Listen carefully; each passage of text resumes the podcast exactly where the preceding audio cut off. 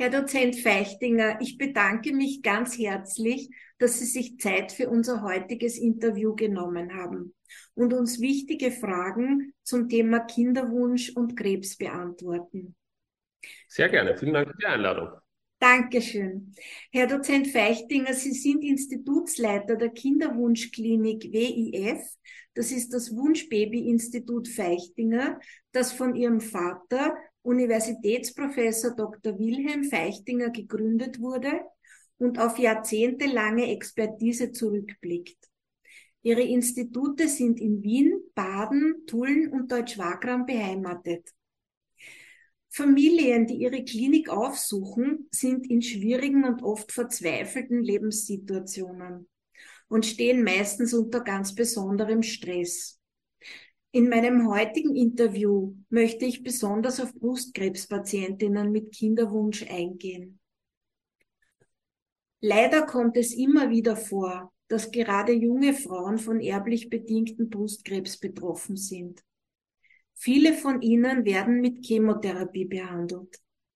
Wann wäre in diesem Fall der richtige Zeitpunkt für eine Eizellenentnahme? Also wir werden leider tatsächlich ähm, gehäuft und immer wieder aufgesucht von ähm, auch teilweise sehr jungen Frauen, die vielleicht gerade erst ähm, einen Kinderwunsch begonnen haben zu hegen oder auch noch gar keinen Kinderwunsch haben und die konfrontiert sind damit einerseits mit ihrer fürchterlichen äh, Krebserkrankung, andererseits natürlich mit einer anstehenden ähm, Krebstherapie, die sich natürlich negativ auf die langfristige Fruchtbarkeit auswirkt und beziehungsweise auswirken kann. Und ähm, hier sind sicherlich äh, voranzustellen die Patientinnen, die einen erblichen Brustkrebs äh, haben.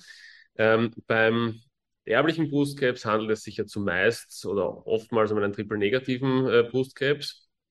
Das heißt, ähm, hier und gerade hier stellt auch die, die Stimulation selbst des Eierstockes und die Passagieren, also vorübergehenden erhöhten Östrogenwerte, das wissen wir aus etlichen Studien, mittlerweile kein erhöhtes Risiko dar, dass es langfristig äh, das äh, Resultat einer Chemotherapie oder auch der, der Krebserkrankung generell äh, verschlechtert.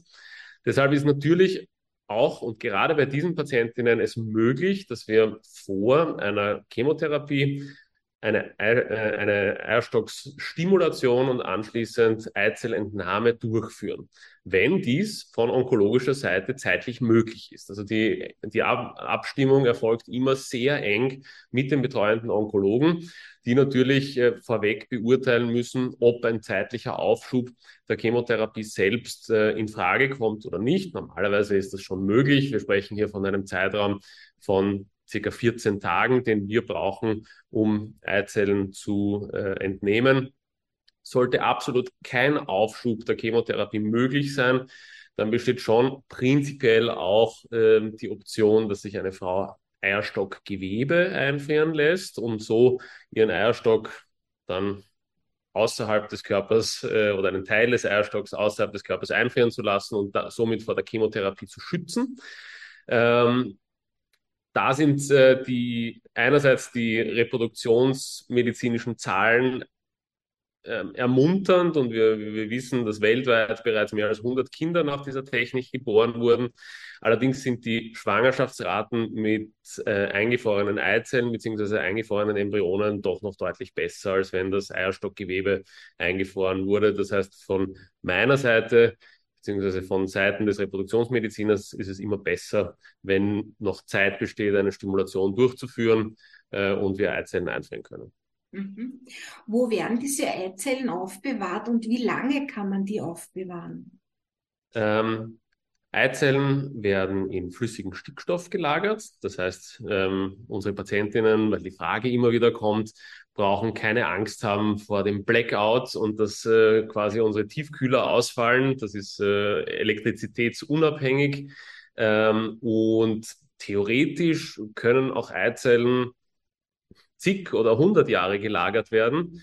Ähm, in Österreich besteht diesbezüglich äh, keine Grenze. Embryonen dürfen zehn Jahre gelagert werden, also befruchtete Eizellen dürfen wir maximal zehn Jahre lagern. Bei Eizellen, also sagen wir, wir entnehmen einer 20-jährigen Frau ähm, Eizellen und diese möchte sich mit 40 ihren Kinderwunsch erfüllen, ist das auch nach 20 Jahren durchaus noch möglich. Mhm.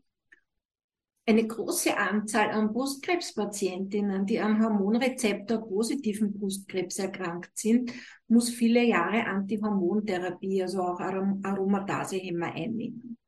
Wann ist hier der beste Zeitpunkt, eine künstliche Befruchtung durchzuführen, beziehungsweise wie lange sollen Betroffene nach einer Therapie warten? Ähm, hierbei muss man sicherlich ähm, so, sich sowohl das mögliche Risiko der Stimulation und der Kinderwunschbehandlung selbst, als auch das mögliche Risiko der Schwangerschaft auf die Grunderkrankung äh, ansehen und berücksichtigen. Ähm, wir verwenden im Rahmen der reproduktionsmedizinischen Behandlung selbst sehr oft mittlerweile ähm, antihormonelle Therapie. Zum Beispiel das Letrozol ist mittlerweile eine Standardtherapie, auch im Rahmen der Stimulation des Eierstockes, indem wir uns eine eigentlich eine Nebenwirkung des Letrozols äh, zunutze machen, nämlich das Letrozol stimuliert den Eierstock auch etwas mit. Und diese Aromatasehämmer geben uns natürlich die Möglichkeit, dass auch während einer Stimulation der Eierstöcke die Östrogenwerte niedrig bleiben und somit auch das, das Risiko, das hormonelle Risiko ähm, gering ist. Also ich sehe jetzt von Seiten der, der Kinderwunschbehandlung ähm, äh, diesbezüglich kein wirkliches Problem. Wir wissen auch bei Östrogenrezeptor-positiven Tumoren äh, bei Patientinnen, welche eine Chemotherapie benötigen, dass auch hier die Stimulation und die Entnahme von Eizellen äh, die Prognose der Grunderkrankung nicht verschlechtert. Ähm, allerdings muss man sich sicherlich überlegen, inwiefern die neun Monate dauernde Schwangerschaft und, äh, und, und in dieser Zeit besteht natürlich ein relativ hoher Level an Östrogenspiegeln und, und ein, ein deutlich höherer Level als, als, als natürlicherweise außerhalb der Schwangerschaft besteht, inwiefern sich das möglicherweise auf die Grunderkrankung auswirkt. Also ähm, ich würde, ich, ich würde dazu raten, auch das engmaschig äh, mit dem Onkologen abzu, äh, abzusprechen. Ähm, eine Frau sollte hier sicherlich einmal vorerst nach, nach Beginn der antihormonellen Therapie und nach äh, nachdem eine halbwegs eine Sicherheit besteht, dass die Grunderkrankung überstanden ist, also mindestens würde ich sagen zwei, drei Jahre ähm, ihre Therapie fortführen, bevor es wirklich an den Kinderwunsch gedacht ist.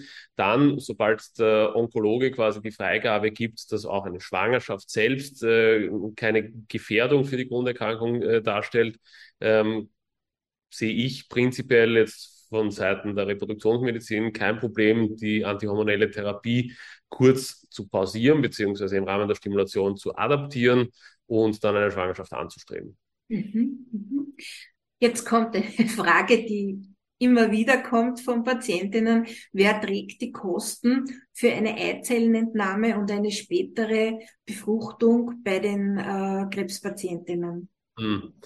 Ähm, das ist sicherlich ein großes Problem, das wir momentan noch österreichweit haben. Also die Kosten ähm, werden oder müssen, sagen wir so, die Kosten müssten momentan noch voll von den Kinderwunschpatientinnen äh, selbst getragen werden. Also es gibt äh, momentan gibt es Verhandlungen mit äh, den Sozialversicherungsträgern, ähm, dass das in Zukunft hoffentlich und möglicherweise auch äh, von Seiten der Sozialversicherung übernommen wird. Ähm, die Institute und auch wir kommen da den Patientinnen sehr, sehr, sehr entgegen. Ähm, weit, dass wir teilweise auch äh, bei ähm, akuten Behandlungsbeginn einen Großteil der Kosten äh, tragen.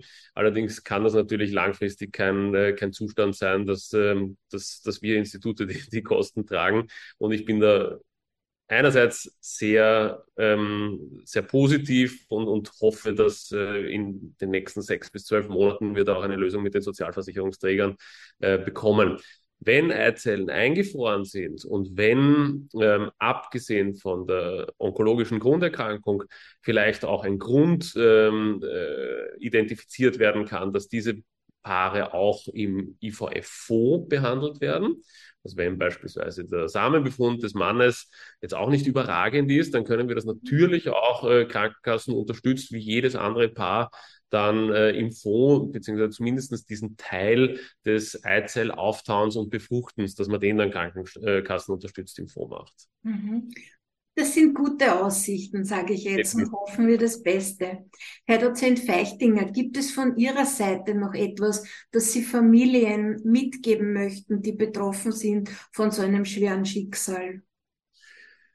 Naja, ich, ich, ich denke, was ich, was ich gerne mitgeben würde, ist, dass natürlich gerade ähm, Patientinnen, welche ähm, jetzt neu die Information bekommen haben, dass sie an erblichen Brust- bzw. Eierstockkrebs äh, leiden ähm, und, und deswegen natürlich einen, einen sehr schweren Weg vor sich haben, auch, auch mittelfristig, dass sich diese Frauen auch relativ frühzeitig äh, in Bezug auf ihre Fruchtbarkeit äh, Gedanken machen. Und wir, wir wissen, dass sich leider auch die ähm, BRCA-Mutation, beziehungsweise das leider auch BRCA-Mutationsträgerinnen häufig eine etwas reduzierte Eierstockreserve haben, dass sich das auch direkt auf die Fruchtbarkeit ähm, auswirkt.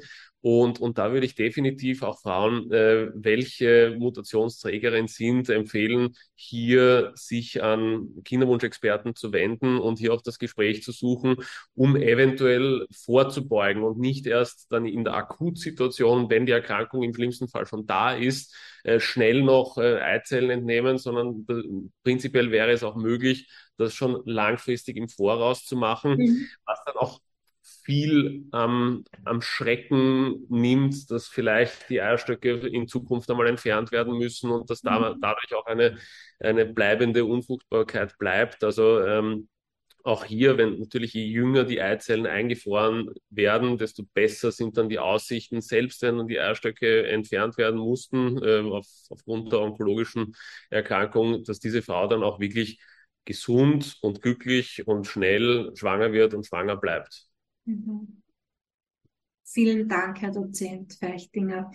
Ich sage noch einmal herzlichen Dank für dieses aufschlussreiche Interview und ich hoffe, dass viele Frauen auch auf die Idee kommen, sich an Sie zu wenden, wenn sie wirklich vor so einer Diagnose stehen, dass sie nicht ganz aufgeben und dass sie wissen, sie, es gibt eine Chance, äh, trotzdem einmal eine glückliche Familie zu werden. Ich ja. bedanke mich noch einmal ganz herzlich und wünsche Ihnen noch einen schönen Tag. Sehr gerne. Danke für die Einladung. Auf Wiedersehen. Wiedersehen.